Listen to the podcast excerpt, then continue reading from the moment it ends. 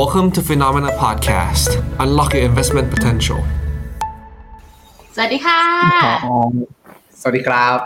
ทั้งสองท่านนะคะทั้งคุณพีทแล้วก็ทางน้องบอยด้วยนะคะ แล้วก็สวัสดีคุณผู้ชมทุกคนด้วยนะคะ อยู่กับพวกเราในรายการ The Up Trend แต่วันนี้อาจจะไม่มี Q&A ครับ เป็นเทปพิเศษนะฮะ เรียกได้ว่าเป็นเทปแห้งครั้งแรกในรอบประวัติศาสตร์อัพเทนของเราเลยนะครับ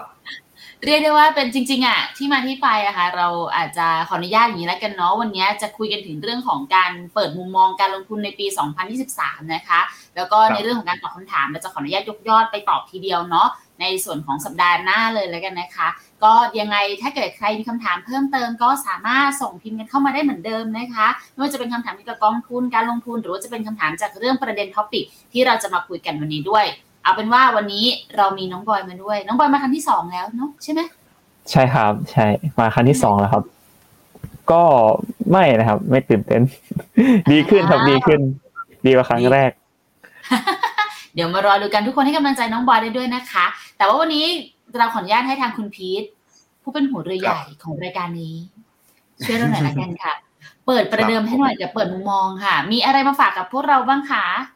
ก็ในวันนี้นะครับต้องบอกว่าเป็นหนึ่งชั่วโมงเน้นๆครับกับในส่วนของตัวเปิดมุมมองการลงทุนปี 2023 ครับของ JP Morgan ครับผมซึ่งนัดตรงเนี้ยฮะต้องบอกว่ามีทั้งในเชิงบรรยายเนาะแล้วก็เชิงในเชิง assumption ด้วย ซึ่งนัดตรงเนี้ยเดี๋ยวผมจะเกริ่นนำส่วนบรรยายก่อนแล้วเดี๋ยวส่วน assumption ทั้งหลายเองเนี่ยอาจจะให้น้องบอยครับเป็นผู้เล่าให้ฟังในช่วงหลังนะครับ ก็เริ่มต้นกันเลยครับ ที่เข้าที่สไลด์ของเราเลยแล้วกันนะครับ ในส่วนของตรงนี้จะเป็นในส่วนของตัว investment outlook 2023 ครับ ในส่วนของตัว JP Morgan นะครับ ก็ต้องบอกว่าหลักเองนะครับเขาบอกว่าหลักเนี่ยปีหน้าอย่างเนี้ยอย่างที่เขาเกริ่นเลยฮะก็คือ bad year for economy เนาะแต่ว่าเป็น better year for market ครับ คือเศรษฐกิจอะดูแย่ลงแน่ๆฮะดูไม่ดีแน่ๆ แต่ว่าขณะเดียวกันเองเนี่ยในส่วนของตัวภาวะการลงทุนน่าจะดีขึ้นเนาะซึ่งตรงเนี้ยผม ผมชอบในความละเอียดนิดนึงแล้วกันเนาะก็คือ better คือดีขึ้น ไม่ได้แปลว่าดี สมมตินะฮะถ้าถ้าเดิมทีติดลบ 20 ปีหน้าอาจจะบวก 3 ก็ถือว่าดีขึ้นแล้ว หรือลบ 15 ก็ถือว่าดีขึ้นนะครับ ซึ่งณตรงเนี้ยเขาก็มองว่าภาพรวมทั้งหมดเองเนี่ยน่าจะออกมาในโทนนั้น ซึ่งไปยังไงเดี๋ยวเราไปเล่าให้ฟังกันเลยครับ ในส่วนของตัวเนื้อหาไม่ติดลครับบผมเพิ่มก็ได้ถูกใช่ไหมคะไม่ติดลบใช่ขึ้นใช่ไม่ถึงก็ดีขึ้น ใช่ใช่ครับผมก็คือในน้อยเองเนี่ยเริ่มมีอะไรให้น่าสนใจเข้าลงทุนเพิ่มเติมมากขึ้นครับผม โอเคไปค่ะ ก็อันนี้เป็นส่วนของตัวสรุปครับ ต้องบอกว่าหลักๆเองเนี่ยในภาพรวมฮะอย่างที่ผมพูดถึงเมื่อกี้เลยก็คือหลักๆเองเนี่ยเขามองในเรื่องของตัว recession ครับว่าจะเป็น mild recession เนาะแล้วก็ในส่วนของตัว เรื่องของฝั่งยุโรปเองเนี่ยก็เริ่มมีความน่าสนใจมากขึ้น อย่างน้อยเองเนี่ยก็คือเริ่มมีการ manage ในเรื่องของตัว supply ในเชิงพลังงานที่ดีเพิ่มเติมมากขึ้นนะครับ แล้วก็ในเรื่องของตัวการขายของตัวหุ้นทั้งหลายเองเนี่ยเกิดขึ้นไปมากแล้ว เพราะฉะนั้นเองเนี่ยน้ตรงนี้ทำให้หลาย ๆ ตลาดอยู่ในจุดที่ valuation ดูน่าสนใจ ซึ่งน้ตรงนี้เขามองไปในส่วนตัว EM ค่อนข้างเยอะ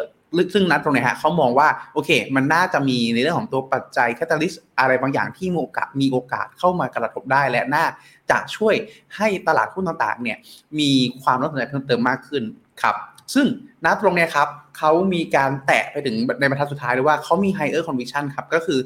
มีเรื่องของตัวความมั่นใจที่เพิ่มเติมมากขึ้น ว่าจังหวะเนี้ย ตลาดหุ้นมัน price in ไปมากแล้ว พอ price in ข่าวร้ายไปมากแล้ว เท่ากับว่าอย่างที่พูดถึงฮะ โอกาสที่มันจะแย่กว่าเดิม มันน่าจะน้อยมาก เพราะฉะนั้นปีหน้าเนี้ยน่าจะเป็นปีที่ดีขึ้นกว่าปีนี้ครับ ก็โอเคเลยพาไปครับผม ก็พาไปดูครับในส่วนของตัวเนื้อหาท่อนแรกกันเลยครับ ก็นับตรงเนี้ยครับ ต้องบอกว่าอ่าหลักๆเองสิ่งหนึ่งที่กังวลกันครับก็คือเรื่องวิกฤตเนาะเริ่มต้นเลยฮะก็คือในเรื่องของตัววิกฤตในครั้งเนี้ยเขามองว่าวิกฤตใหญ่แบบในช่วงปี 2008 เนี่ยน่าจะไม่เกิดขึ้นครับ ภาพนี้ครับภาพนี้คือในส่วนของตัวอ่า US แล้วก็ UK ครับในส่วนของตัว housing inventory หรือบ้านที่ค้างอยู่ในสต็อกครับณปัจจุบันเองเนี่ยต้องบอกว่าเขาอยู่ในจุดที่อ่ามัน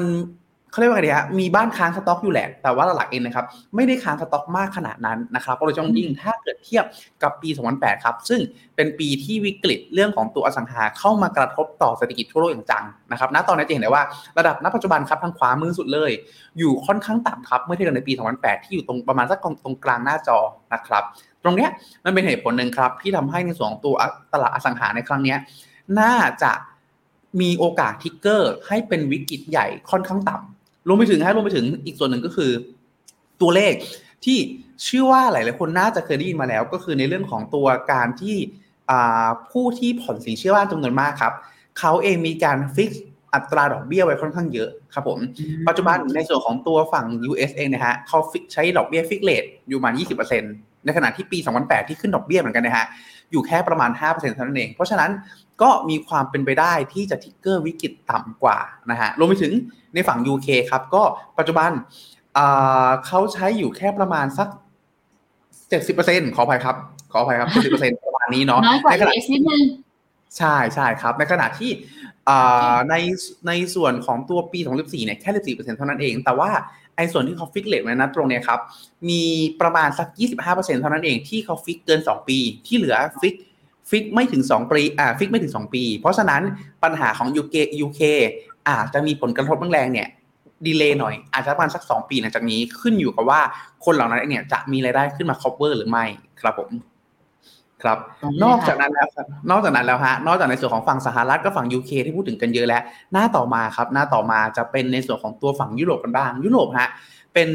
ประเทศหนึ่งเป็นภูมิภาคหนึ่งที่ถูกพูดถึงกันเยอะเนาะว่าเอ๊ะวิกฤตหรือเปล่าเอ๊ะ recession ไปเลยหรือเปล่าตรงเนี้ยเขาเลยพาไปดูฮะว่าจะเกิดวิกฤตจากเรื่องบ้านหรือเปล่า ต้องบอกว่านะตรงนี้ยุโรปฮะสิ่งที่ผมพูดถึงประจำแล้วก็ JP Morgan ออกมาย้ำให้สอดคล้องกันอีกชัด เพิ่มเติมมากขึ้นก็คือ เขาเองมีเวลที่ค่อนข้างดี เพราะฉะนั้นเองเนี่ยครับในส่วนของตัวอัตราส่วนที่เขามีเป็นสินเชื่อบ้านเนี่ยฮะอ่าไม่ใช่เป็นเป็นเจ้าของบ้านเนี่ยครับตัวสีฟ้าครับคือเป็นเจ้าของบ้านในลักษณะที่ผ่อนอยู่ ตัวสีเหลืองคือในลักษณะที่เป็นเจ้าของบ้านแบบที่ว่าผ่อนหมดแล้ว เป็นแบบซึ่งส่วนอะไรก็ตามแต่ไม่ต้องผ่อนแล้ว จะเห็นได้ว่าฝั่งยุโรปครับ มีในส่วนของตัวแท่งสีเหลืองเนี่ยสัดส่วนค่อนข้างเยอะ ก็คือผลสุดท้ายแล้วโอเคอ่า ECB ฟดขึ้นดอกเบี้ยกระทบต่อในส่วนของตัวเจ้าของบ้านฝั่งยุโรปค่อนข้างน้อยครับ เพราะฉะนั้นตรงนี้ฮะมันก็เลยจะทิกเกอร์ในส่วนของตัววิกฤตอสังหาในฝั่งยุโรปได้ค่อนข้างยากรวมไปถึงฮะเรื่องของเวลที่เขามีดีอยู่แล้ว เพราะฉะนั้นการขึ้นดอกเบี้ย มันกลับกลายเป็นข้อดีบางส่วนฮะที่คนยุโรปจำนวนมากมีการฝากเงินไว้ธนาคารพอฝากเงินธนาคารขึ้นดอกเบี้ยเขาก็ได้ดอกเบี้ยเขาก็ได้ดอกเบี้ยเพิ่มเติมมากขึ้น ถ้าหลังจากนี้เงินเฟ้อชะลอลงมา ตัวดอกเบี้ยที่สูงตรงเนี้ยฮะจะช่วยให้เขามีอำนาจในการซื้อเพิ่มเติมมากขึ้นเสียด้วยซ้ำเพราะฉะนั้นกลายเป็นว่าในฝั่งในฝั่งของ JP Morgan เนี่ยมองยุโรปในลักษณะที่ไม่ได้วิกฤตนะแต่ว่าอย่างไรก็ตามต้องรอในส่วนของตัวเงินเฟ้อที่คลายลงก่อนและเงินและดอกเบี้ยที่ขึ้นเนี่ยกลับกลายจะเป็นผลดีซะด้วยซ้ำครับ ย่างเออคุณพี่ถ้าหมายถึงว่าถ้าสมมุติเป็นฝั่งของยุโรปเนี่ย ถ้าเราถามถึงความมั่งคั่งสุทธิอย่างนี้แล้วกัน เอาแบบที่ไม่ได้เป็นหนี้แล้วเนี่ยแล้วก็มีทรัพย์สินด้วยเนี่ย ทางฝั่งยุโรปยังดูแบบพื้นฐานเขาน่าเป็นห่วงน้อยกว่าฝั่งอเมริกาอย่างนั้นใช่ไหมคะ ใช่ใช่เรียกได้ว่าเป็นเป็นเขาจะเป็นภูมิภาคที่ค่อนข้างมีคนมีความคอนเซอร์วทีฟอยู่แล้วในระดับหนึ่งครับผม ซึ่งมันสะท้อนผ่านทั้งทั้งเรื่องของตัวอัตราการออมของเขาเอง แล้วก็ในส่วนของตัวอัตราการใช้สินเชื่อ แล้วก็ในส่วนของตัวการทำธุรกิจต่าง ๆ ด้วย จะค่อนข้างมีความคอนเซอร์วทีฟสูงพอสมควรเลยทีเดียวครับผม แต่เขาก็เจอปัญหาอื่นด้วยนะ ใช่ใช่ครับ ก็อันนั้นเลยเขาเลยอันนั้นเลยเป็นที่มาที่ว่าผลสุดท้ายเนี่ยเขาเลยมองเป็นภาพระยะยาวมากกว่าถ้าเงินเฟ้อลงแล้วถึงจะโอเค แต่ถ้าภาพระยะสั้นเองก็ยังมีหลาย ๆปัจจัยที่กดดันอยู่ครับหนึ่งในปัจจัยคือมันใช่ใช่ครับรวมไปถึงฮะภาพต่อไปเลยฮะที่พูดถึงเมื่อกี้ก็คือ มีข่าวดีแล้วกันก็คือผลสุดท้ายเนี่ยฮะฝั่งยุโรปเองที่มีปัญหาเรื่องกังวลเรื่องพลังงานเรื่องหน้าหนาวเข้าสู่หน้าหนาวกันที่เรียบร้อยเนี่ยต้องใช้พลังงานสูงขึ้นปัจจุบัน ก็มีการเติมแก๊ส เข้ามาเกือบเต็มถังแล้ว เพราะฉะนั้นเองเนี่ยปัญหาความกังวลเรื่องของตัวการใช้พลังงาน ที่อาจจะไฟดับกันหรือว่าอะไรก็ตามเนี่ยลดน้อยลงมาครับผมนึกอื่นใดก็คือต้องรอรุ้นเลยว่าอุณหภูมิในครั้งนี้จะหนาวกว่าปกติไหม ถ้าไม่หนาวกว่าปกติ ก็ถือว่าค่อนข้างอยู่ในเกณฑ์ที่น่าน่ากังวลน้อยหน่อยในลักษณะนั้นครับ คือใช้คำว่าน่ากังวลเนาะ แต่ว่ายังไม่ได้กังวลมากสักเท่าไหร่ขนาดนั้นครับผม โอเค ครับไปต่อกันครับในส่วนของตัวนะตรงนี้ครับจุดจุดหนึ่งก็คือณปัจจุบันเองเนี่ยเขาบอกว่าปัญหาที่เกิดขึ้นในครั้งนี้ล้วกันก็คือในส่วนของตัวช่วงก่อนหน้านี้ แน่นอนทั้งหมดดิ้งหมดดิ้งหนึ่งที่เราได้ยินกันประจำครับ ก็คือเรื่องของตัว transitory เนาะก็คือนัดตรงนี้เองเนี่ยในฝั่ง JP Morgan เขามองว่าในส่วนของตัวฝั่งธนาคารกลางทั้งหลายเนี่ยอยู่ในจุดที่ under estimate ฮะหรือประเมินในส่วนของตัวเงินเฟ้อต่ำเกินไปทำให้ผลสุดท้ายแล้วเนี่ยมันมีความแพนิค ในการที่ปรับขึ้นดอกเบี้ยครับผมซึ่งณตรงนี้ครับมันสะท้อนออกมาทางภาพซ้ายครับก็คือในส่วนของตัวธนาคาร กลางของสหรัฐอาณาจักรก็คือ Bank of England นะครับ มีการปรับเพิ่มคาดการณ์ในส่วนของดอกเบี้ยอย่างต่อเนื่อง ก็คือสะท้อนในเรื่องของตัวความที่มีความแพนิคในระดับหนึ่งว่าโอเค ตอนแรกดอกเบี้ยไม่เป็นไรไม่เป็นไรช่วงหลังเอ๊ะไม่ใช่แหละต้องรีบขึ้น มันก็เลยมีลักษณะของเทรนด์การปรับขึ้นในช่วงปี 22 เนี่ยเด้งที่ค่อนข้างเยอะอย่างล่าสุดครับภาพตรงกลางปี 2022 เลยครับก็คือตัวสีม่วงเนี่ยไปอยู่สักประมาณเกือบเกือบ เจ็ดเจ็ดเปอร์เซ็นต์ไปที่เรียบร้อยต่างจากในส่วนของตัวช่วง 2021 ฮะ ที่เริ่มมีคนออกมาเตือนเรื่องเงินเฟ้อนั่นนี่นู่นแต่ก็ยังมองเอ๊ะเงินเฟ้อ transitory ชั่วคราวอัตราดอกเบี้ยที่มองณจังหวัดไหนเนี่ยยังอยู่ต่ำสองเปอร์เซ็นต์ด้วยซ้ำอันนี้ฮะมันคือจุดสำคัญที่ทำให้ครั้งเนี้ยฝั่งธนาคารกลางทั้งหลายเองเนี่ยอยู่ในจุดที่ค่อนข้างแพนิคขึ้นดอกเบี้ยแล้วก็เลยขึ้นเร็วและแรงก็เลยส่งผลเสียต่อสินทรัพย์ต่างๆทั่วโลกครับและสำคัญคือถ้าหลังจากเนี้ยฮะ ความจำจุดอะไรต่อไปที่เป็นเป็นทิกเกอร์สำคัญที่ดีที่จะทำให้แบงก์ชาติเขาย้อนกลับมาดูแล้วผ่อนคลาย หรือหยุดขึ้นดอกเบี้ยก็ต้องเป็นฝั่งขวามือครับ ก็คือเรื่องของตัวอัตราการว่างงานเรื่องของตัวตลาดแรงงานว่าต้องมีความอ่อนแรงลงครับ หลังจากเนี้ยต้องบอกว่าปัจจุบันเองยังอยู่ในลักษณะที่ค่อนข้างร้อนแรงครับ จะเห็นได้ว่าในนับตรงเนี่ยฮะคือในส่วนของตัวตำแหน่งงานว่างเทียบกับในส่วนของตัวคนที่ว่างงานยังอยู่ในระดับที่ประมาณสัก สองถึงห้าอ่าสองถึงสามเท่าได้ถือว่าค่อนข้างสูง เพราะฉะนั้นเองเนี่ยทำให้ในส่วนของตัวอ่าใช่ฮะในส่วนของตัวค่าจ้างเท่าไหร่เนี่ยมันเลยยิ่งขึ้นต่อแต่อนาคตครับก็จะเห็นได้ว่ามันเริ่มหักหัวลงแล้ว เพราะฉะนั้นก็จะค่อยๆ ผ่อนคลายลงมาลงไปถึงหน้าเนี่ยฮะเขาแตะเพิ่มเติมด้วยว่าในส่วนของตัว QT เองเนี่ยมันเป็นอีกเป้าหมายหนึ่งเนาะของธนาคารกลางทั่วโลก ครั้งเนี้ยเขามองว่าตลาดเองเนี่ยดอกเนื่องจากมีดอกเบี้ยขึ้นไปเยอะแล้ว เพราะฉะนั้นการทำ QT น่าจะเป็นอะไรที่เป็นเป้าหมายเหมือนกันสำคัญเหมือนกัน แต่ธนาคารกลางทั้งหลายจะไม่ได้เร่งหรือไม่ได้โฟกัสอีกต่อไป เพราะว่าอัตราดอกเบี้ยระยะยาวของเขาเนี่ยซึ่งสะท้อนผ่านในส่วนของตัวอัตราผลตอบแทนพันธบัตรรัฐบาล มันดีขึ้นไปสูงมากแล้ว ถ้าเขาเร่งอีก มันจะกลายเป็นมีความเสี่ยงที่อาจจะเป็นโอเวอร์ไtightening ได้ครับผม ต่อมาครับผมก็จะเป็นในส่วนของตัวในเรื่องของตัว recession ครับก็บอกว่าเขาเนี้ยเป็นภาพที่เสริมต่อแล้วกันว่าผลสุดท้ายแล้วเนี่ยในส่วนของตัววิกฤตจะเกิดขึ้นไหมครับผมก็บอกว่าภาพนี้ภาพทางซ้ายมือฮะคือในส่วนของตัวการลงทุนของในส่วนของตัวฝั่ง business แล้วก็ในส่วนของตัวประชาชนคนทั่วไปคือ resident ฮะอ่า JP Morgan เขาบอกว่าถ้าจะมีวิกฤตวิกฤตเกิดธรรมชาติของเศรษฐกิจแล้วกันฮะย้อนไปนิดหนึ่งก็คือ ธรรมชาติของเศรษฐกิจคือเป็นบูมแอนด์บัส คือขยายตัวแล้วก็แตกขยายตัวแล้วก็แตก แต่สำคัญคือเขามองว่าถ้าจะแตกหรือบัสลักษณะที่แรงได้ การบูมเนี่ยครับต้องแรงมากพอฮะแต่จะสังเกตได้ว่านับตั้งแต่หลัง GFC ครับในช่วงประมาณ 2009 พ้นตรงสีเทาๆมานิดหนึ่งล่าสุดฮะก็ในลักษณะของการบูมเนี่ยฮะมันยังไม่ได้บูมกลับขึ้นไปเหนือค่าเฉลี่ยเท่าไหร่คือบูมนะ แต่บูมน้อยกว่าในช่วงก่อนหน้า เพราะฉะนั้นนะตรงนี้ครับ มันเท่ากับว่า เนื่องจากบูมมันน้อย เพราะฉะนั้นเองเนี่ยบัสเองเนี่ยมันก็มีโอกาสที่จะต่ำลงมาตามทำให้พอเป็นลักษณะนี้ปุ๊บเนี่ยความเป็นไปได้ที่จะเกิดวิกฤตใหญ่ มันก็ค่อนข้างน้อยลงมารวมไปถึงกลุ่มหนึ่งฮะที่คนกลัวกันประจำว่า ถ้าสมมติจะเกิดเป็นในส่วนของตัววิกฤตใหญ่ก็คือกลุ่มการเงินฮะมักจะเป็นทิกเกอร์เสมอ กลุ่มนี้เองเนี่ยก็ต้องบอกว่าหลังจากโชค เรียกได้ว่าเป็นโชคดีในโชคร้ายแล้วกันที่เราเกิด GFC ไปแล้ว พอเกิด GFC ปุ๊บ GFC เป็นวิกฤตที่เกิดขึ้นจากการเงินฮะ เพราะฉะนั้นเองเนี่ยกฎระเบียบทั้งหลายเนี่ยออกมาเข้มงวดมาก คุมเข้มมากทำให้ในครั้งนี้ทาง JP Morgan เองก็เลยมองว่า เนื่องจากความระมัดระวังของ สถาบันการเงินเขาเยอะเพิ่มขึ้นมาก พอเยอะขึ้นมากปุ๊บสิ่งที่ตามมาครับ ก็คือเขาเองเลยมีการสำรองเงินสดไว้ค่อนข้างเยอะครับ อันนี้คือชัดเจนเลยฮะ2009 กับ 2021 ครับ แท่งสีสีฟ้ากับสีเหลืองฮะ สีเหลืองสูงกว่าครับ โดยเฉลี่ยประมาณสักแบบ 1.5 เท่าถึง 2 เท่าได้เลยทีเดียว อย่างอิตาลีเองเนี่ยสูงขึ้นกว่าถึงประมาณ 2 เท่าเลยทีเดียว เพราะฉะนั้นนะตรงนี้ฮะเมื่อประกอบกับในส่วนของตัว stress test ที่เขาทำกันเป็นประจำฮะถ้าใครติดตามข่าวเนี่ยเราจะได้เห็นว่า Deutsche Bank เอ่ย Credit Suisse เอ่ยอะไรเอ่ยมีการทำ stress test แล้วผ่านบ้างไม่ผ่านบ้าง ถ้าไม่ผ่านก็ improve ขึ้นในลักษณะเนี่ยครับทำให้จริงๆมอร์แกนมองว่าครั้งเนี้ยทั้งในแง่ของตัวความกังวลในอดีต ทั้งในแง่ของตัวการที่ไม่ได้บูมแรงมาก ครั้งเนี้ยจะเป็น recession ครับ แต่ไม่ได้เป็นลักษณะที่ recession แบบรุนแรงหรือเป็นวิกฤตที่ลุกลามใหญ่โตครับผม โอเค ครับ ซึ่งณตรงนี้ครับต้องบอกว่าการที่ปรับขึ้นอัตราดอกเบี้ยรุนแรงมาในครั้งนี้ครับมันเป็นข้อเสียเนาะในส่วนของตัวการลงทุนในตราสารหนี้เพราะว่าเราได้เจอดอดาวแรงที่สุดในตราสารหนี้ในรอบประมาณสัก 3-40 ปีได้ครับผมแต่ณครั้งเนี้ยครับทาง JP Morgan เขาบอกว่ามันกลายเป็นข้อดีซะอย่างนั้นในแง่ที่ว่าปีหน้าฮะอ่าไม่ใช่ปีหน้าปีที่ผ่านมา คือการขึ้นดอกเบี้ยนะครับ มันกลายเป็น fixed income reset มันคือกลายเป็นว่าเดิมทีครับเราย้อนกลับไปฮะตั้งแต่ปี2014เองเนี่ยในส่วนของตัวอัตราผลตอบแทนของตราสารหนี้เนี่ยมันต่ำมากครับจะเห็นได้ว่าในส่วนของตัวสีฟ้าคือต่ำกว่า0%มีจำนวนเยอะฮะสูงสุดเนี่ยมีอยู่ที่ประมาณสักเกือบเกือบสามที่กว่าเปอร์เซ็นต์ได้ของในส่วนของตัวตราสารหนี้นะครับ อันนี้นับเฉพาะตัวพันธบัตรนะครับแต่ถ้าเกิดนับในส่วนของตัวมากกว่าอ่านระบบน้อยกว่า 1%ก็คือ 1% ลงไปข้างล่างนะฮะจนทั้งติดลบเนี่ยกลายเป็นว่ามันกินพื้นที่ไปถึงประมาณสัก 90%ในช่วงปี 2020ทีเดียว การที่ขึ้นดอกเบี้ยเร็วแล้วก็แรงครั้งเนี่ยครับทำให้ในส่วนของตัวพันธบัตรรัฐบาลเนี่ยมันกลับมามีความน่าสนใจมากขึ้น อย่างน้อยๆครับก็คือเรื่องของดอกเบี้ยที่สูงเพิ่มเติมมากขึ้นครับผมแล้วคราวนี้ครับทางขวามือก็ต้องบอกว่านะตรงเนี้ยเขาเลยประเมินกันไปว่าครับผมว่าถ้าเกิดสมมติ อนาคตต่อไปฮะถ้ามีการขึ้นดอกเบี้ยหรือลดดอกเบี้ยอีกเนี่ยในส่วนของธรรมชาติเลยก็คือแน่นอนฮะถ้ามีการลดดอกเบี้ย ก็จะมีเรื่องของตัวผลตอบแทนที่ดีกว่า ซึ่งถ้าเศรษฐกิจเราประเมินแล้วครับว่าจะเข้าสู่ recession จะเข้าสู่การถดถอย มันมีความเป็นไปได้ครับที่อย่างน้อยๆเองเนี่ย ถ้าเราคงคงอัตราดอกเบี้ยครับ คือตัวแท่งกลางๆครับ สีฟ้ากับสีเหลืองพอๆกันฮะ ตัวตราสารนี้เองก็ยังให้อัตราผลตอบแทนที่น่าสนใจในระดับทัก4ถึง5เป็นต่อปี แต่ถ้าสมมติครับมีการปรับขึ้นอาปรับลดอัตราดอกเบี้ยเพื่อกระตุ้นเศรษฐกิจขึ้นมา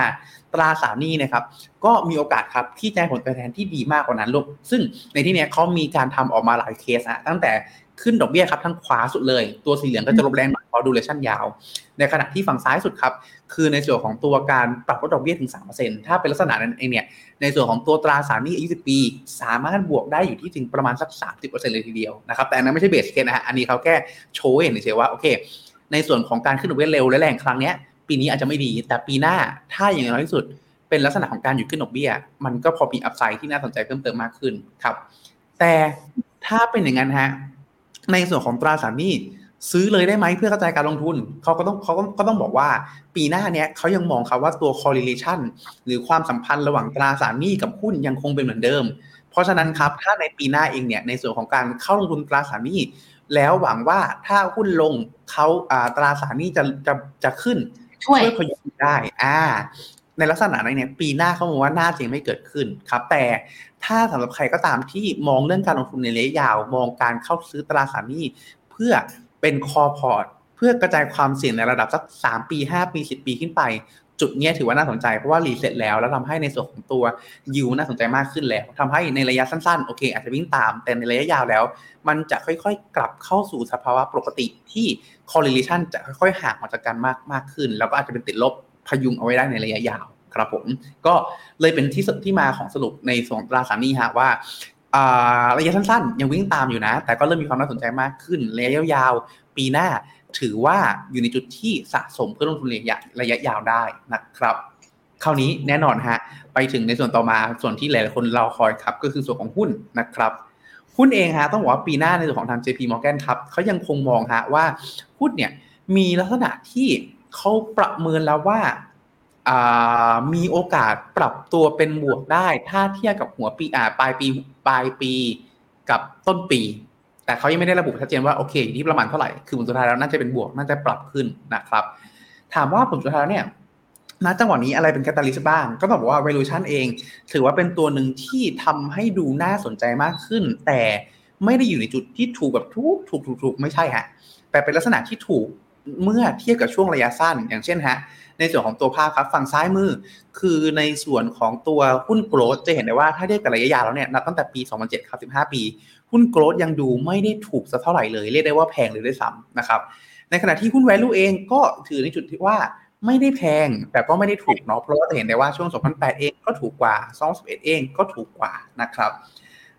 เพียงแต่ว่าเพียงแต่ว่าหลักเองนะครับต้องบอกว่าณจังหวะนี้เนี่ยในส่วนของตัว valuation ที่มันลดลงมา มันเป็นการเพิ่มพรีเมียม หรือในส่วนของตัวความน่าสนใจให้กับหุ้นเพิ่มเติมมากขึ้นนะครับ แต่สำคัญคือ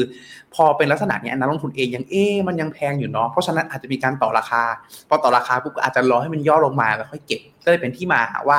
น่าจะยังลงได้ต่อเนาะแต่ว่าผลสุดท้ายแล้วเนี่ยพอนักลงทุนต่อราคาจนพอใจในระดับหนึ่งและจะเริ่มมีราคาอาจจะเริ่มมีการซื้อกลับเข้ามา และทำให้ปลายปีครับอาจจะเป็นบวกได้เนาะ ซึ่งน้าตรงนี้ครับมันเชื่อมไปทางขวามือด้วยก็คือในส่วนของตัวการ e a r n i n g revision ครับอันนี้เป็นปัจจัยเสี่ยงละกันที่อาจจะเข้ามากระทบ ก็คือณปัจจุบันเอง e a r n i n g revision หรือการปรับคาดการณ์กำไรครับ ลงมาเพียงแค่ประมาณสัก5%เท่านั้นเองนะครับ แต่ว่าในอดีตที่ผ่านมาถ้าในช่วงวิกฤตครับมักจะมีการ revision ลงอยู่ที่ประมาณสัก 10ถึง20%นะครับ ซึ่งในอดีตอ่าซึ่งโดยความ common sense ละกันของ JP Morgan เขาใช้ประมาณว่าโดยความคิดทั่วไป เขาอ่าคนทั่วไปมักจะมองว่าถ้า revision ลง จะทำให้หุ้นลงตามนะครับ แต่กลายว่าณจังณณในอดีตที่ผ่านมา แล้วก็ณปัจจุบันเนี่ยหุ้นลงนำไกลไปแล้ว รวมไปถึงในส่วนของตัวช่วงต้นปีที่ผ่านมาด้วยที่ในส่วนของตัวหุ้นแบงก์เองเนี่ยปรับตัวอ่ามีมี e a r n i n g revision ขึ้น 10%ครับ แต่ตลาดหุ้นครับ ลงมาประมาณสัก 35%จากพีคนะครับ อันนี้สะท้อนว่าตลาดเองเนี่ย price in นำในส่วนตัว revision ไปแล้ว เพราะฉะนั้นเองเนี่ยในเรื่องของตัว revision เองเนี่ยอาจจะเป็นแค่เกณฑ์ตัวหนึ่งที่เข้ามาประกอบเฉยมากกว่านะครับณตรงนี้เขายังคงมองว่าผลสุดท้ายแล้ว ตลาดหุ้นจะเจอ bottom เมื่อไหร่ จะเจอ bottom ก็ต่อเมื่ออันอัตราการว่างงานเริ่มขยับตัวขึ้น หรือเฟดเองอาจจะลดดอกไปในหรือเฟดเองเนี่ยฮะจะมีการลดดอกเบี้ย นะครับณตรงนี้น่าจะเป็นจุดที่ทำให้ตลาด bottom ได้ดีกว่า แต่ย้อนกลับไปที่ผมพูดถึงเมื่อกี้ฮะ ก็คือตลาดเองอะ ถ้าผลสุดท้ายแล้ว ตลาดเองไม่ได้รอดูฮะว่าเฟดต้องขึ้นดอกเบี้ยว่า unemployment rate ต้องขึ้นก่อนนะครับตลาดเอง price in นำไปแล้ว เพราะฉะนั้นตรงนี้เท่ากับว่าถ้าเกิดเมื่อไหร่ก็ตามผลสุดท้ายแล้ว ตลาดเองนำไปล่วงหน้าก็คือมีการ rebound ขึ้น แล้วถ้าถ้าในเรื่องของตัว unemployment rate ตามมา ในส่วนของตัวลดดอกเบี้ยตามมา จุดนั้นอาจจะเป็นสัญญาณ confirm แทนที่เป็นที่จะเป็นสัญญาณชี้นำให้กับตลาดว่าเจอ bottom มากกว่าครับผม ก็อันนี้ก็เลยเป็นที่มาฮะที่หลักๆเองเนี่ยเท่ากับว่าเขาเองยังไม่กล้า call bottom นะยังไม่ได้มองว่าเฮ้ยมันจะ bottom ออกไปแล้ว แต่ว่าขณะเดียวกัน risk reward เริ่มคุ้มค่ามากขึ้นเวอร์ชันน่าสนใจ แล้วก็ในส่วนของตัวนักลงทุนเองต้องต่อราคาอีกหน่อย แต่ผลสุดท้ายแล้วจะมีแรงซื้อกลับมา แล้วก็แล้วในส่วนของตัวข่าว ตลาดเองรับข่าวร้ายไปเยอะแล้ว เพราะฉะนั้นก็ปีหน้ามีโอกาสค่อนข้างสูงครับที่ในส่วนของเขาเลยมองว่าตลาดหุ้นจะเป็นบวก แต่บวกมากหรือน้อยยังไม่ได้ให้ตัวเลขใหม่ชัดเจนเนาะก็อาจจะเป็นอันนึงที่ให้ความชื่นใจกับนักลงทุนเพิ่มเติมแล้วกันนะครับสำคัญคือฮะต่อเนื่องมาแล้วถ้าเกิดสมมติจะเป็นบวกปีหน้าเราลงทุนอะไรดีณจังหวะเนี่ยครับเขามองในเรื่องของความ defensive เนาะคือต้องบอกว่าผลสุดท้ายเนี่ยอย่างที่พูดถึงว่าโทนเองเขาไม่ได้แบบ bull วิ่งวิ่งเป็นม้าเลยไม่ใช่ เขามองว่าผลสุดท้ายเป็นบวกบวกมากบวกน้อยไม่รู้แต่น่าจะบวกลักษณะนั้น เพราะฉะนั้นอะแล้วก็ประกอบกับเรื่องของตัวความผันผวนที่สูง เพราะฉะนั้นฮะเขาเลยมองในเรื่องของตัวความ defensive มากกว่านะครับก็คือถ้าเกิดสมมติอยากได้ defensive หน่อย แนะนำครับกลุ่มหุ้นที่เป็น dividend ครับผมเพราะธรรมชาติครับถ้าเข้าสู่ recession ในส่วนของตัวภาพขวามือก่อนละกันครับ ก็คือ ตัวสีฟ้าครับคือ EPS หรือ earning drawdown ครับก็คือในเรื่องของตัวกำไรจะหดลงเนี่ยจะเห็นได้ว่าช่วง recession เนี่ยลดลงแรงกว่าครับ แต่สีส้มครับคือ dividend จะมีการหดลงที่ค่อนข้างน้อยกว่าเมื่อเทียบกันครับ เพราะฉะนั้นตรงนี้มันเป็นการสะท้อนในเรื่องของตัวมุมมองเชิงบวกต่อหุ้นปันผลในช่วงที่ recession ได้ดีกว่าครับผมรวมไปถึงการถือหุ้นปันผลเนี่ยมันยังมีความสามารถในการกระจายได้ด้วยเพราะว่าหุ้นปันผลเนี่ย เขาไม่ได้กระจุกอยู่ที่ไหนที่ใดที่หนึ่งชัดเจน เขาจะกระจายไปหลายๆเซกเตอร์เช่นแบงก์บ้าง financial บ้าง healthcare บ้าง แม้กระทั่งอุตสาหกรรมหรือกลุ่มเทคเองบางส่วนก็มี เพราะฉะนั้นถ้าเราไปกวาดตะกร้าแบบ high dividend เชื่อว่าปีหน้าน่าจะมีโอกาสให้ผลตอบแทนเป็นบวก พร้อมในส่วนของตัวความผันผวนที่ต่ำกว่า ซึ่งอีกจุดหนึ่งฮะมันคือภาพสายครับก็คือณตรงนี้ฮะมันคือ e a r n i n g yield gap ครับ เทียบกันระหว่างในส่วนของตัวหุ้นปันผลกับหุ้นทั่วๆไปนะครับ ณตรงนี้เท่ากับว่าในส่วนของตัวเส้นสีฟ้าครับอยู่ต่ำมาก อยู่ต่ำมากในที่นี้คือหุ้นปันผลเองเนี่ยถือว่าถูก e a r n i n g yield gap เทียบกับหุ้นทั่วไปเนี่ยถือว่าค่อนข้างถูกมากๆครับเมื่อเทียบกันในส่วนของตัวในอดีต เพราะฉะนั้นตัวนี้เป็นตัวหนึ่งที่เสริมครับ นอกจากว่านอกจากว่าลงทุนในหุ้นปันผลเนี่ยจะได้ในส่วนของตัวปันผลและ จะได้ในส่วนของความดิเฟนซีฟและความถูกนะตรงนี้มันเป็นการเพิ่มความน่าสนใจเพิ่มริสอ่าเพิ่ม อ่า reward to risk ratio ให้มีความสนใจเพิ่มเติมมากขึ้นนะครับเพราะฉะนั้นถ้าปีหน้าเองในส่วนของตัวนักลงทุนท่านไหนที่สนใจจะเพิ่มหุ้นในพอร์ตอยู่ เขาแนะนำฮะกลุ่ม dividend เป็นกลุ่มที่น่าสนใจยิ่งในปีหน้า หรือถ้าอีกส่วนหนึ่งอ่าถ้าอยาก active ขึ้นมาหน่อยครับ ก็คือในส่วนของตัว ฝั่ง EM ครับผมสิ่งที่ผมพูดถึงเมื่อกี้เนาะก็คือหลักเองเนี่ย EM เขามองว่ายังมีความผันผวนอยู่แหละ แต่หลักเองครับต้องบอกว่าฝั่ง EM เองนะฮะมันมีความถูกเป็นพื้นฐาน ไม่ว่าจะพิจารณาในแง่ของ PE PBV price to cash flow ในจำตัวย่อไม่ได้นะครับ แล้วก็ในส่วนของ dividend yield นะฮะอยู่ในจุดที่ถือว่าค่อนข้างถูกนะครับ ภาพนี้ดูยังไงภาพนี้คือสีเขียวครับ คืออ่า valuation ระดับปัจจุบันนะครับ สีฟ้าคือช่วงเวลาที่ทั่วไปตลาดหุ้นเหล่านี้จะวิ่งอยู่นะครับ สีส้มคือค่าเฉลี่ยครับ จะเห็นได้ว่าในส่วนของตัวฝั่งตลาดหุ้น EM เองเนี่ย ไม่ว่าจะเป็นไต้หวันบราซิลแอฟริกา จีน เกาหลี EM เองนะฮะ อยู่ต่ำกว่าค่าเฉลี่ยอย่างยิ่งนะครับ เพราะฉะนั้นตรงเนี้ยมันเป็นตัวหนึ่งครับที่ทำให้ในส่วนของตัว reward to risk ratio หรือในส่วนของตัวความน่าสนใจในเชิงการลงทุนเนี่ย มันสูงเพิ่มเติมมากขึ้นครับ แต่ว่าแน่นอนฮะสำคัญคือ ไม่ใช่แค่ถูกแล้วตลาดหุ้นจะวิ่ง อันเนี้ยเขาต้องเขาบอกว่ามันน่าสนใจเนาะให้ติดตาม แต่สำคัญก็คือ ถ้าตลาดจะวิ่งได้ดี ต้องติดตามปัจจัยเหล่านี้ครับสามข้อที่เขามองว่าตลาดเองเนี่ยน่าจะช่วยอ่าถ้าสามตัวนี้เกิดขึ้นเนี่ยฮะไม่ว่าจะเป็นตัวใดตัวหนึ่งก็ตามเนี่ยน่าจะช่วยผลักดันให้ในส่วนของตัวตลาดหุ้น EM ที่ถูกอยู่แล้วเนี่ย ปรับตัวขึ้นได้นะครับ แน่นอนฮะข้อแรกก็คือเรื่องเฟดที่เป็นตัวการกดดันตลาดในช่วงเวลานี้ ถ้าเขาหยุดปุ๊บ ตลาดเองน่าจะค่อนข้าง happy ครับอย่างน้อยๆไม่ต้องมานั่งลุ้นใจเต้นตุ้มๆต่อมๆกันแล้วว่าหลักๆเองเนี่ยเฟดจะขึ้นดอกเบี้ยเยอะกว่าคาดหรือเปล่าหรือแรงกว่าคาดหรือเปล่า ถ้าหยุดเนี่ยอย่างน้อยๆก็คลายปมไปได้ส่วนหนึ่งครับผมและแน่นอนครับข้อที่ 2 ก็คือในเรื่องของตัวการที่ฝั่งจีนเองใช่ฮะผ่อนคลายลงมาหรืออย่างน้อยถ้าเป็นถ้าเป็นกรณี base case ก็คือ end ไปเลยคือจบไปเลยฮะ ตรงเนี้ย ถ้าเป็นลักษณะเนี้ยจะเป็นกรณี base case เลยนะครับ ซึ่งมันมีมันมีข้อโต้แย้งข้อหนึ่งแล้วกันว่าเอ๊แล้วถ้าเกิดสมมติจีนเปิดประเทศขึ้นมา จะทำให้เงินเฟ้อกลับมาหรือเปล่า เพราะมี demand เพิ่มเติมมากขึ้น ตรงนี้ JP Morgan เขาก็มีระบุไว้ด้วยครับว่าผลสุดท้ายฮะถ้าจีนเปิดประเทศเนี่ยแน่นอนมันจะมีดีมานเรื่องสินค้าโภคภัณฑ์การบริโภคเพิ่มเติมมากขึ้น ปัญหาเงินเฟ้ออาจตามมา แต่ การที่จีนเปิดประเทศครับ มันช่วยผ่อนคลายเงินเฟ้อไปด้วยอีกขาหนึ่งในแง่ของเรื่องตัว supply disruption ที่เขามีการปิดโรงงานฟอกคอนนั่นนี่นู่นนะตรงนี้เขามองว่าเมื่อเทียบไปแล้วสองฝั่งระหว่างที่จบ supply อ่ากับในส่วนของตัวดีมานที่เพิ่มขึ้น มันจะพอหักล้างกันครับผมแล้วพอหักล้างกันปุ๊บพอไปประกอบกับการที่ประเทศจีนนี่นะครับเขามีการนำเข้าค่อนเยอะ ตรงนี้จะส่งผลบวกต่อในส่วนของตัวคู่ค้าของเราเขาเขาเป็นหลักมากกว่า ซึ่ง แน่นอนฮะถ้าเป็นคู่ค้าเขาเป็นหลักก็ยังมีสหรัฐอยู่เนาะแล้วก็ลองลองลงมาที่เป็นประเทศเล็กกว่าก็จะอย่างฝั่งเอเชีย เพราะฉะนั้นเองเนี่ยฮะรวมไปถึง EM ด้วย เพราะฉะนั้นเองเนี่ย EM ในปีหน้าเขาเลยดูค่อนข้างมีความชอบเพิ่มเติมมากกว่าครับผมและแน่นอนฮะข้อสุดท้ายก็คือข้อ 3 ครับ เรื่องของตัว political risk หรือความตึงเครียดระหว่างประเทศเขายังคงใช้คำว่ามันมีความเสี่ยงที่คนสุดท้ายแล้วอะมันยังคงอยู่แหละ แต่ถ้ามันทุเลาลงมันอาการดีขึ้นอย่างน้อยมันนิ่งๆเงียบๆไปหรือ ชัดเจนแล้วว่าไม่ลุกลุกลามแผ่ขยายออกมานะตรงเนี้ยฮะจะช่วยให้ให้ตลาดเนี่ยมีโอกาสที่จะมองว่าโอเค ไม่จบนะ แต่ไม่ลุกลาม ก็อาจจะมีแรงซื้อขึ้นกลับมาได้ เพราะฉะนั้นฮะ EM ครับ ก็เลยเป็นในส่วนของตัวอีกอีกธีมหนึ่งที่เขาแนะนำในช่วงปีหน้า แต่ต้องอย่างที่แจ้งครับ ความถูกมาแล้วสำคัญคือแคตตาลิสต์ต่อมาครับแล้วก็อีกหนึ่งนะคะใช่ครับ ก็ต้องบอกว่าสุดท้ายครับจะเป็นในส่วนของแน่นอนครับ เป็นเป็นธีมผมว่าเป็นธีมในรอบทศวรรษนี้แล้วกันที่ผมเชื่อว่าหลายๆคนน่าจะพูดถึงกันอีกยาวนานฮะอันนี้เขาทศวรรษผมพูดเองเนาะหลักก็คือในเรื่องของใช่ฮะ sustainability เนาะเรื่องของตัวความยั่งยืน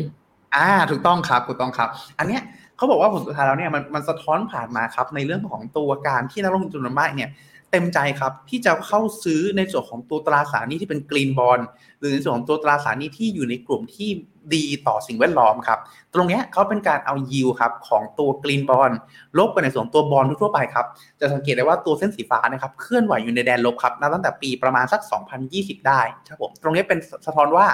ถ้าในเลเวลเดียวกันอายุเดียวกันความเหมือนเหมือนกัน ถ้าเป็น green bond ครับ คนให้พรีเมียมเยอะกว่า คนกล้าที่จะซื้อมากกว่าทำให้ยิวตัวนี้ติดลบ เช่น สมมุติฮะ ถ้าหุ้นกู้ A เป็น green bond ลงทุนในโรงไฟฟ้าแสงอาทิตย์ลักษณะนี้ฮะ อาจจะมีการซื้อการไล่ราคากันจากยิวห้าเปอร์เซ็นลงเหลือยิวสองแต่ถ้าเป็นบอลทั่วไปครับ ตัวบอลที่เป็นบริษัท B อาจจะทำธุรกิจอะไรก็ตามที่ไม่ใช่แบบพลังงานสะอาดหรือเป็นกรีนบอลตรงนี้ฮะเขาจะอาจจะมีคนไล่ซื้อไล่ซื้อบอลตัวเนี้ย ยิวเองเนี่ยอาจจะเหลือแค่ประมาณสัก 4 หรือ 5 ลักษณะนี้ทำให้พอลบออกแล้วติดลบครับ ตรงเนี้ยมันสะท้อนว่านักลงทุนจำนวนมากยังค่อนข้างชอบ ยังค่อนข้างอยากที่จะลงทุนในส่วนของตัวหุ้นกู้ลักษณะนี้มากกว่ารวมไปถึงครับฝั่งขวามือที่เป็นภาพเล็กๆฮะอันนี้พอดีเห็นภาพมันอาจจะเป็นแบบอ่าเป็นอะไรที่มีนัยยะในระดับระดับหนึ่งแหละ แต่ว่าหลักๆเองอาจจะไม่ได้มากขนาดนั้นก็เลยทำเป็นภาพเล็กภาพเล็กมานะฮะคือ performance ของตัว traditional energy ครับ คือกลุ่มพวกพลังงานถ่านหินน้ำมันอะไรก็ตามครับ เทียบกับในส่วนของตัวกลุ่มพลังงานที่เป็น clean energy ครับณตรงนี้ครับต้องบอกว่าจะเห็นได้ว่าในส่วนของตัวสีฟ้าครับคือ traditional คือพลังงานแบบเดิมเนี่ย outperform มากฮะคือบวกแรงกว่ามากครับ ถ้าเกิดนับตั้งแต่ต้นปีบวกขึ้นมาประมาณสักเกือบเกือบยี่สิบเปอร์เซ็นต์ฮะคือพีคก่อนหนั้นนะสิบกว่าเปอร์เซ็นต์เลยแล้วก็ลงมานะครับซึ่งถ้าเราไปดูในส่วนของตัว EPS revision ครับ EPS revision ในส่วนของตัวฝั่ง traditional ยังคงเดินหน้าปรับขึ้นต่อนะครับ แต่สังเกตได้ว่าราคาเองยังไม่ไปไหนสักเท่าไหร่ยังไม่พ้นไฮเดิมเพราะอะไร เพราะว่าหลักครับนะตรงนี้นักลงทุนจำนวนมากเริ่มกังวลกันครับว่า ในส่วนของตัวบริษัทพลังงานเหล่านั้นเขามีกำไรสูงมากบนความกังวลเรื่องเงินเฟ้อบนความกังวลเรื่องสงครามณจังหวะนี้อาจจะมี windfall tax หรือในส่วนของตัวการเก็บภาษีเพื่อชดเชยเพิ่มเติมขึ้นมา เพื่อนำไปพัฒนาส่วนอื่นก็ได้ อาจจะกดดันในส่วนของตัวราคาของกลุ่มหุ้นเหล่านี้ในอนาคตก็ได้ อ่าใช่ครับ ก็เลยเป็นที่มาฮะทำให้แม้ว่า EPS division ยังเดินหน้าก้าวกระโดดอย่างต่อเนื่อง แต่ราคาหุ้นก็ไม่ค่อยไปไหนแล้วนะครับ ซึ่งณตรงนี้เขาก็มองว่าโอเค มันเป็นส่วนหนึ่งฮะที่อาจจะทำให้อาจจะมีการย้ายฟันโฟลบางส่วนเนี่ยกลับเข้ามาสู่ในส่วนของตัวฝั่งอ่า sustainable หรือกลุ่มพลังงานสะอาดที่มันมีพรีเมียมที่สะท้อนมาผ่านทางตัว กรีนบอลนะตรงนี้มาส่วนหนึ่งแล้วนะครับเพราะฉะนั้นถ้าสมมติครับถ้าสมมติถ้าอยากลงทุนในส่วนของตัวหุ้นในปีหน้า โดยสรุปประกันครับหุ้นของฝั่งทาง JP Morgan ครับแนะนำหนึ่งก็คือเป็นดีเวเดนเนาะเรื่องของตัวกระจายเรื่องของตัวความผันที่ต่ำกว่า 2 EM ครับอยู่ในจุดที่ถูกแต่ว่ารอรอแคตตาลิสครับสามคือในส่วนของตัวอ่า sustainability นะครับ ตรงนี้น่าจะได้พรีเมียมเพิ่มเติม ถ้าเป็นตราสารหนี้ปีหน้ายังคง correlation สูง แต่เหมาะกับการที่ซื้อเพื่อถือและกระจายในระยะยาว เพราะว่ามันเข้าสู่โซน reset เป็นที่เรียบร้อย downside อาจจะยังคงมีอยู่บ้างแต่จุดนี้ถือว่ายิวน่าสนใจครับผมโอเคเสริมนิดนึงงั้นหมายตอนตอนช่วงแรกที่คุณพีทพูดไปอะค่ะ คุณไปพูดถึงภาพของเศรษฐกิจในการมองภาพเขาด้วย ถ้าเท่าที่แต่ฟังนะเข้าใจว่าในช่วงครึ่งปีแรกอะ่ะเขายังแบบไม่ได้แบบอะไรมากมายเท่าไหร่นะ แต่เขามองว่า better จริง ๆ ที่มันจะเกิดขึ้นน่าจะอยู่ในช่วงครึ่งปีหลังของ 2023 อันนี้ถูกต้องไหมคะคุณพีท จริง ๆเขามองประมาณนั้นใช่ครับ อืมอ่าโอเค น้องพ่ออยากเสริมอะไรคุณพีทนะคะก็ไม่มีครับพี่พีทสรุปมาได้ดีมากเลยครับ ก็เห็นภาพปี2023 ก็คือ วิวของ JP ก็คือเข้าใจง่ายมากครับอวยนี่ใกล้จะต้องพิจารณาโบนัสหรือเลื่อนขั้นใกล้ประเมินนะฮะใกล้ประเมินโอเคเข้าใจได้ อะ แล้วทางฝั่งของน้องบอยเองล่ะมี assumption อะไรบ้างหลังจากที่ดูข้อมูลตรงนี้แล้วคะ อ่าครับผมก็ไปดู paper ของทาง JP Morgan เช่นเดียวกันครับ แต่ว่าจะเป็นเหมือนกับ long term capital market assumption มากกว่า ก็อาจจะไม่ได้เป็นเหมือนกับวิว 2023 โดยตรง แต่ว่า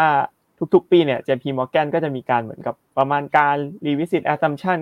ภายในของเขาใหม่อะไรแบบนี้ แล้วก็เอามาให้กับนักลงทุนได้ทราบกันว่าแบบฟิโลโซฟีเขาเป็นยังไงเขาทำเขาใช้อะไรในการแบบคิดตรงนั้นมาครับผม ก็ไปเริ่มได้เลยครับ ก็เริ่มแรกก็คือ เดี๋ยวให้นักลงทุนหลายคนอาจจะยังไม่ทราบว่าแบบตัว capital market assumption capital market expectation เนี่ยคืออะไร มันเป็นเหมือนกับการประมาณการผลตอบแทนในระยะยาวนะครับ เหมือนกับ full cycle ว่าถ้าเราเริ่มลงทุนนะตอนเนี้ยเราในแต่ละสินทรัพย์ในแต่ละ asset class ต่างๆ เช่นหุ้นตราสารหนี้หรือว่าตราสารทางเลือกอะไรก็แล้วแต่เนี่ยครับ นะลงทุนณวันนี้แล้วผ่านไปแบบ10ปี15ปีเนี่ยจะให้ผลตอบแทนต่อปีประมาณเท่าไหร่ ซึ่งเขาก็จะประมาณการตรงนั้นแล้วก็มีเหมือนกับโมเดลเบื้องหลัง ในแต่ละเฮาส์ก็อาจจะแตกต่างกันไป ซึ่งทางซึ่งตรงเนี้ยเขาเอาไปทำอะไรต่อ คือก็เอาไปใช้หลากหลายเป็นเหมือนกับเป็น base base view ของทางบริษัทเอง หรือว่าเอาไป run โมเดลต่ออย่างเช่นการ ทำ optimization เพื่อแบบหาสัดส่วนในการถือว่าเราจะถือ asset class อะไรเท่าไหร่อย่างเงี้ยการ refresh ตัว CMA CME ทุกๆ ปีเนี่ยเขาก็จะถูกเอาเข้าไปใช้ในโมเดล ถ้ายกตัวอย่างให้เห็นภาพมากขึ้นก็อย่างเช่น ถ้าเกิดว่าปีก่อนแบบนี้ครับ ถ้าหุ้นมันขึ้นมาค่อนข้างเยอะตัว capital market expectation เขาในอีก 10 ปีข้างหน้าเนี่ยเขาก็จะมองว่าถ้าเราซื้อตรงจุดเนี้ย valuation หุ้นประมาณเนี้ย เราจะได้ return ประมาณ4%อะไรแบบนี้ สมมุติเป็นหุ้นยกตัวอย่าง อันนี้เป็นตัวเลขสมมุติก็เป็น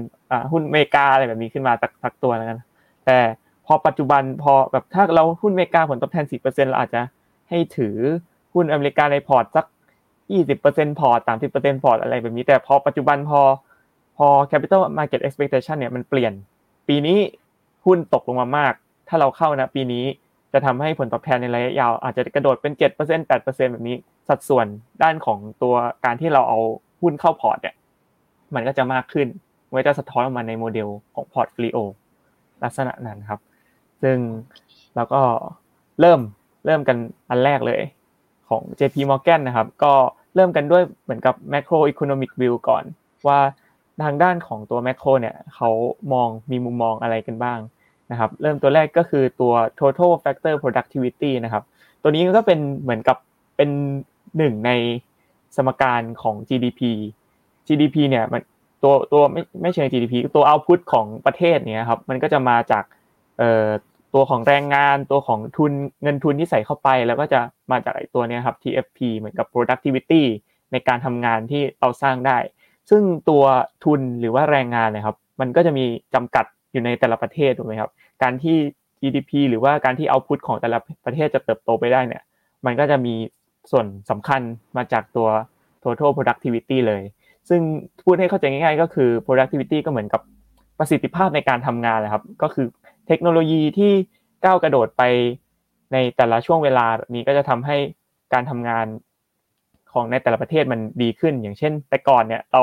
อาจจะต้องใช้คนงานร้อยคนในการแบบเออต่อ ต่ออุปกรณ์รถอะไรแบบนี้ ซึ่งก็จะเสียทั้งแบบคนงานแล้วก็ทั้งเวลาแล้วก็ความเร็วอะไรแบบนี้ไม่ได้พอ เราเริ่มมีเทคโนโลยีมีเครื่องจักรเข้ามาแบบนี้เครื่องจักรก็สามารถช่วยทำให้เร็วขึ้น แล้วก็ลดจำนวนคนงานลง แล้วก็สามารถเอาคนงานไปทำอย่างอื่นได้ตัว ตัวเอาพุทของประเทศนั้นก็จะเพิ่มขึ้นนะครับซึ่ง JP Morgan เนี่ยมองว่าในระยะข้างหน้าเนี่ยตัว productivity เนี่ยจะเพิ่มมากขึ้น เพราะว่าตั้งแต่มีโควิดเข้ามาครับหลาย ๆ บริษัท ก็เริ่มเปลี่ยนผ่านมาใช้เทคโนโลยีมากขึ้น เทคโนโลยีเนี่ยก็จะทำให้ตัว productivity ของของประเทศเนี่ยเพิ่มขึ้นด้วย แล้วก็การลงทุนหลักๆ ในช่วงที่ผ่านมาเนี่ยครับช่วงหลังๆเนี่ยจะ capital expenditure ของบริษัทตัว capex แต่มันถูกใช้ไปกับ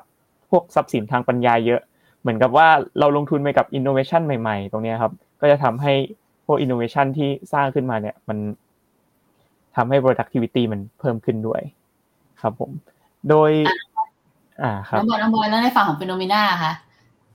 ทำ TFP โดนเทคโนโลยีในการเพิ่ม productivity ยังคะ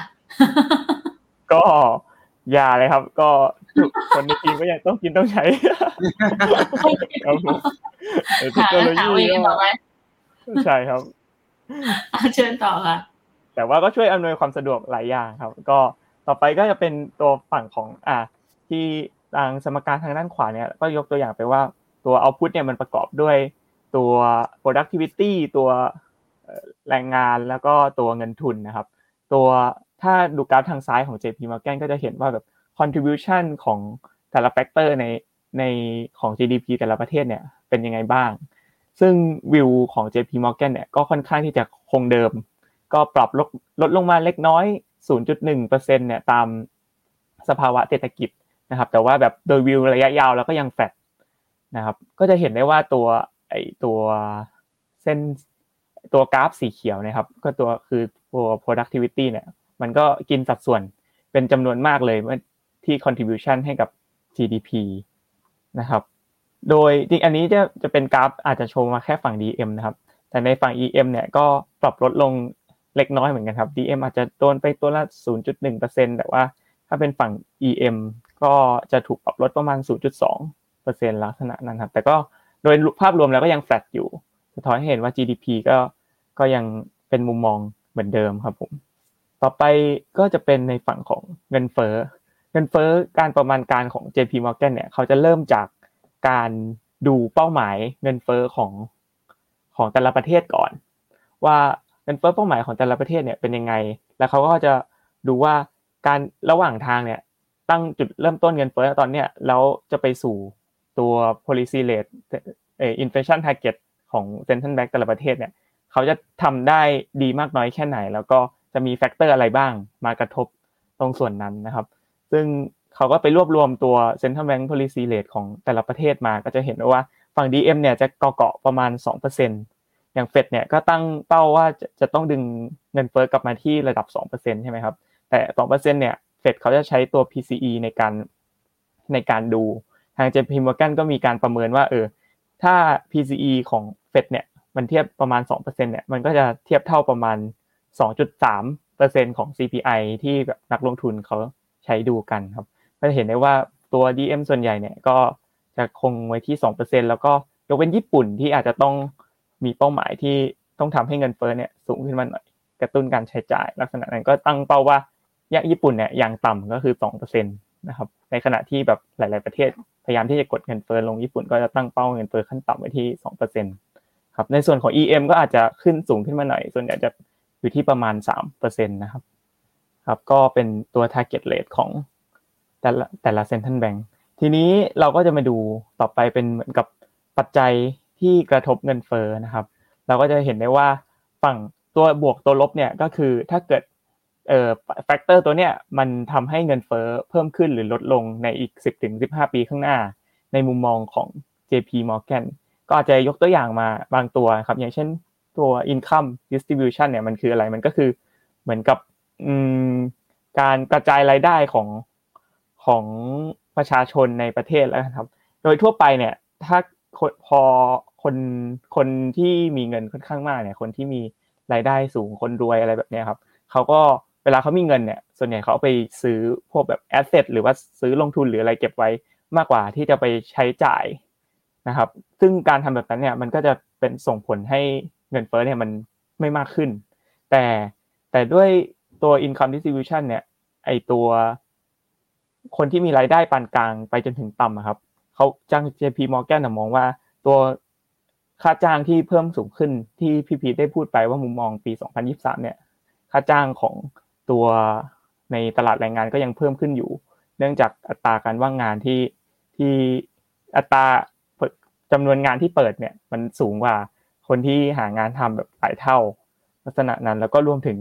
ตัวเขามองว่าตัวนโยบายแบบประชานิยมเนี่ยมันจะเพิ่มมากขึ้นจนทำให้แบบคนที่มีรายได้ต่ำถึงปานกลางเนี่ยก็มีเงิน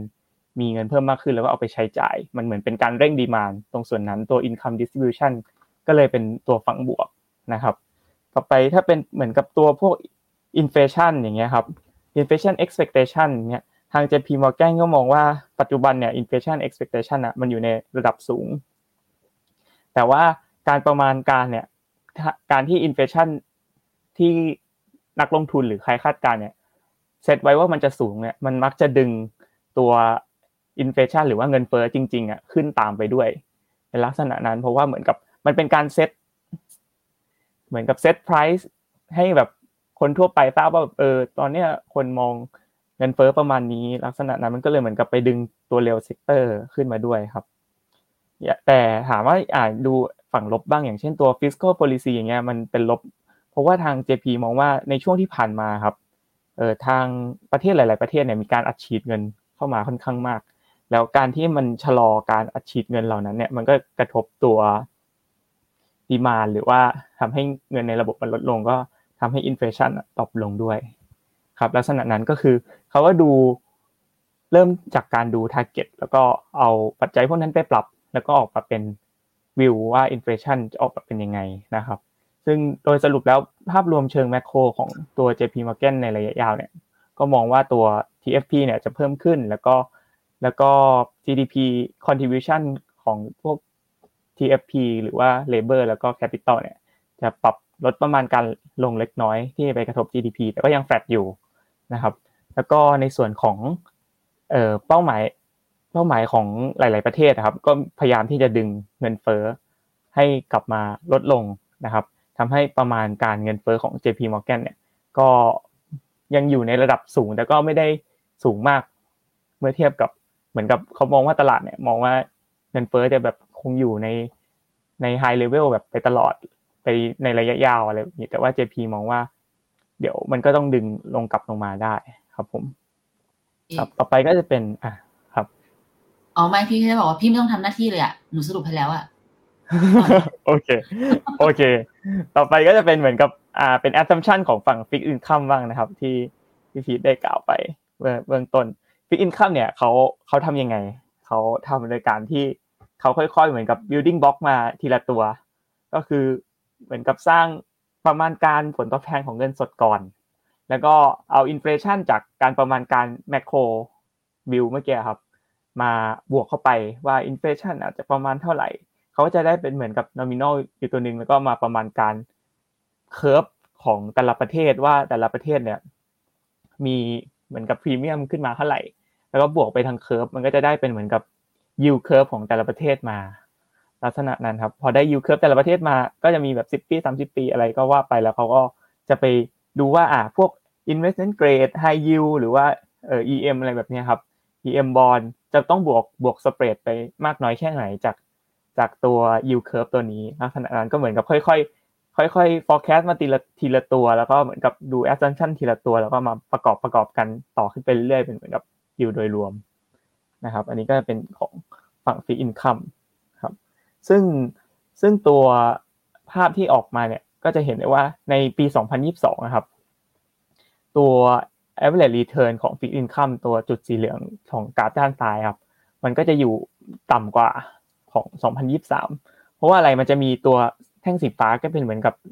neutral return ก็เหมือนกับค่ากลางของของของไซเคิลว่า ค่าเอ่อค่าเฉลี่ยของแบบ return ในแต่ละไซเคิลเป็นยังไง แล้วตัวเส้นสีเขียวไอตัวกล่องสีเขียวเนี่ยมันเหมือนเป็นตัว adjust ว่าจุดเนี่ยตัวเศรษฐกิจเนี่ยมันอยู่ในไซเคิล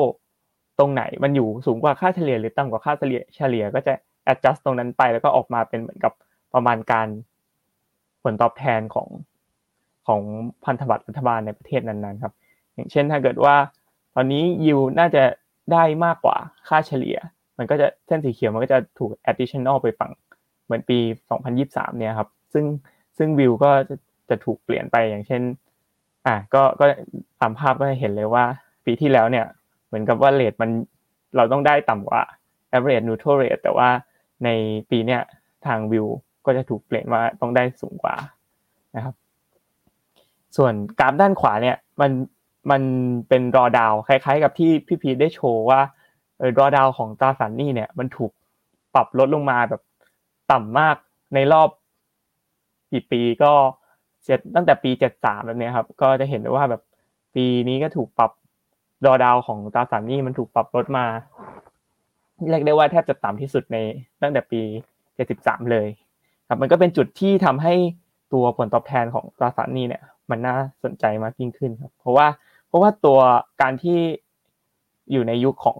ช่วงที่เงินเฟ้อพุ่งขึ้นอย่างต่อเนื่อง แล้วก็นโยบายแบบ hawkish ของเซ็นทรัลแบงก์ในปี 22 เนี่ย มันเหมือนกับเริ่ม price in เข้าไปในตัวตราสารหนี้แล้วครับผม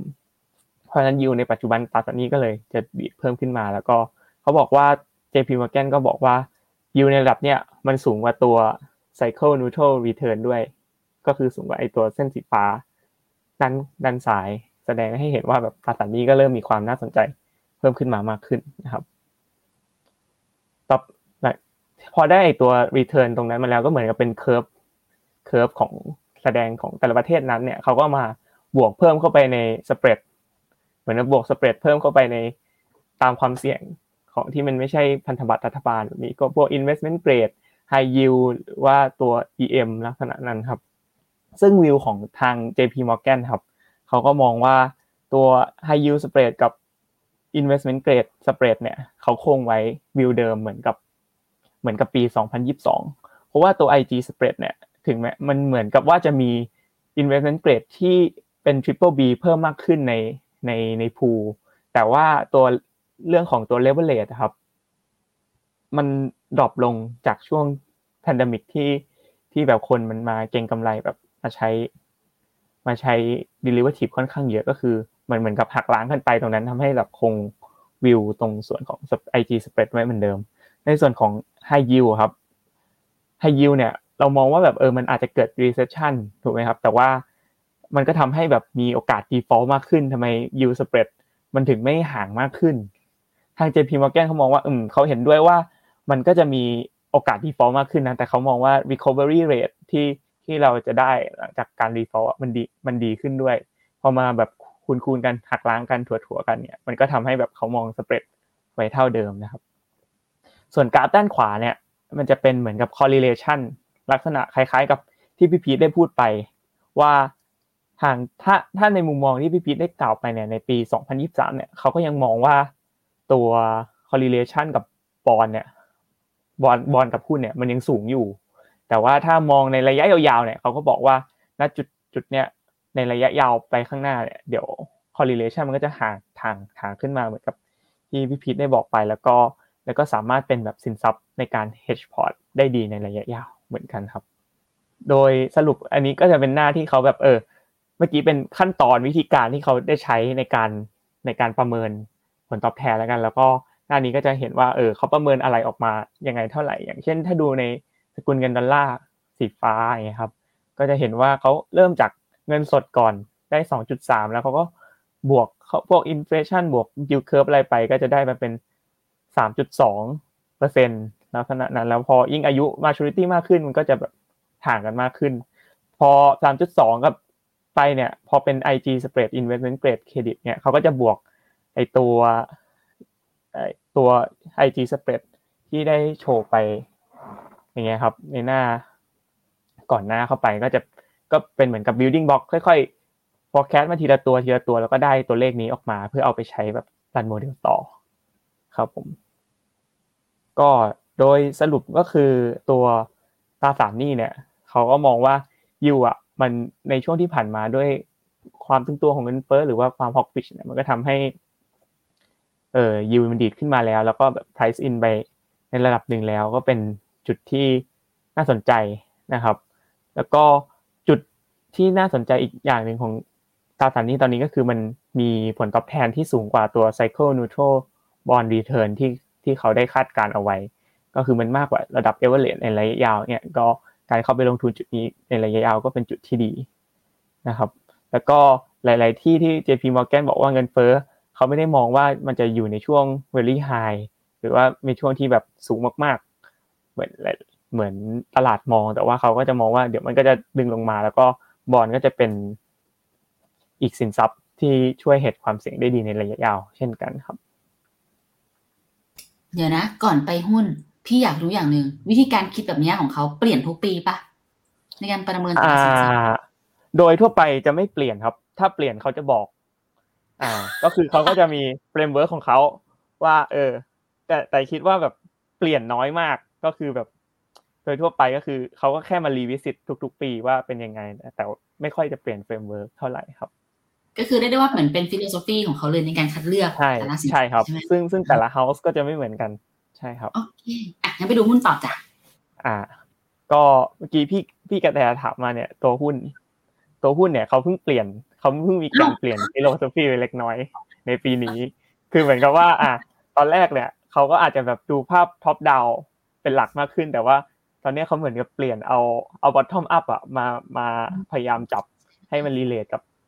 ให้ให้ผลตอบแทนมันเพิ่มขึ้นด้วยก็คือหุ้นเนี่ยเขาเพิ่งจะเปลี่ยนในปีนี้แหละ เป็นเป็นเป็น philosophy ใหม่ แต่ก็มันก็ยังคงเหมือนกับว่ามันก็ยังคงของเก่าไว้อยู่เขาเปลี่ยนเวลาเขาเปลี่ยนเนี่ยมันไม่ได้ทำให้แบบเปลี่ยน return แบบไปเลยแต่มันเหมือนกับจูนให้มันแบบตรงกับวิวหลาย ๆ หลาย ๆ ปลายของเขามากขึ้นลักษณะนั้นครับ โดยหุ้นเนี่ยเขาเขาประเมินยังไง ก็เป็น building block คล้ายๆกับตราสารหนี้เหมือนกันแต่ก็เริ่มจากการหาพวก EPS หา revenue ของตัวบริษัทมาก่อนนะครับ แล้วก็มาดูประมาณการ PE ว่าแบบเออ PE เนี่ยมันจะเทรดอยู่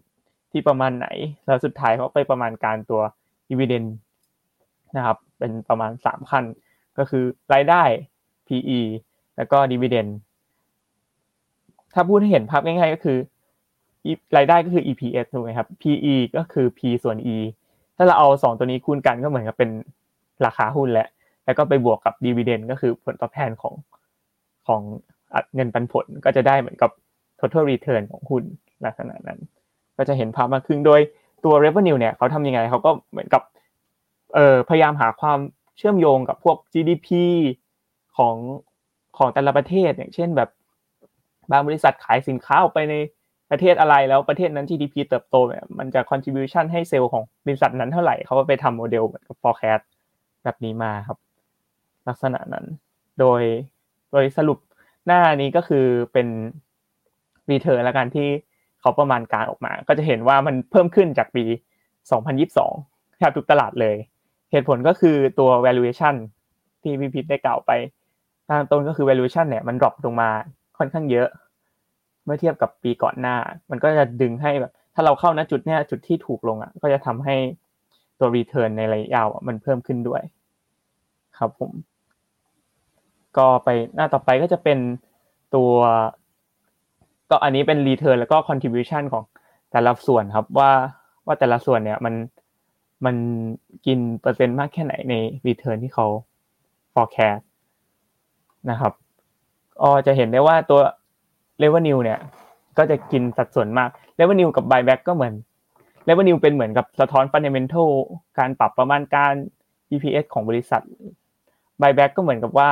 สะท้อนการ deep discount แบบ PE ที่มันถูกลงมาเนี่ย การ buyback ก็คือ ก็คือบริษัทเนี่ยมองว่าราคาหุ้นนะตรงเนี้ยมันถูกกว่า ถูกกว่าระดับที่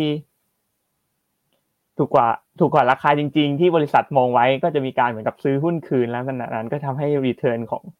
ของตัวหุ้นเนี่ยมันเพิ่มขึ้นนะครับ ก็จะเห็นว่าในปีเนี้ยทาง JP ก็มองว่า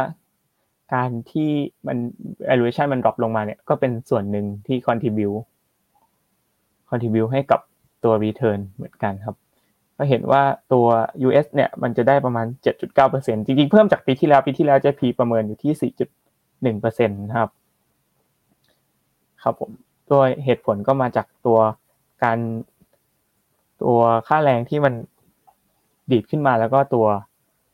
EPS ที่ที่ดีขึ้นแล้วก็ PE ที่ดีขึ้นครับ ก็ไปหน้าต่อไปเลยก็ได้ครับ เป็นเป็นเหมือนกับนอกจากเขาประเมินรายประเทศแล้วเนี่ยเขายังประเมินเป็นราย sector ด้วย ซึ่งซึ่ง philosophy ในการประเมินเขาก็เหมือนกับดูว่าหุ้นใน ใน factor ต่างๆ เนี่ย มี beta กับตลาดมากน้อยแค่ไหน แล้วเขาก็ไป adjust เหมือนกับว่า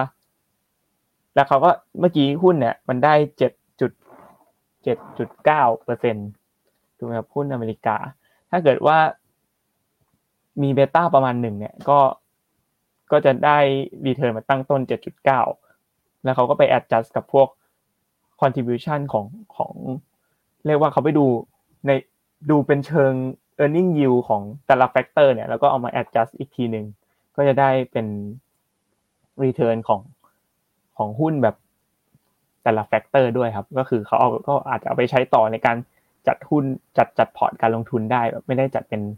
asset class เป็นตลาดอย่างเดียว ก็ยังเป็นสไตล์การลงทุนด้วย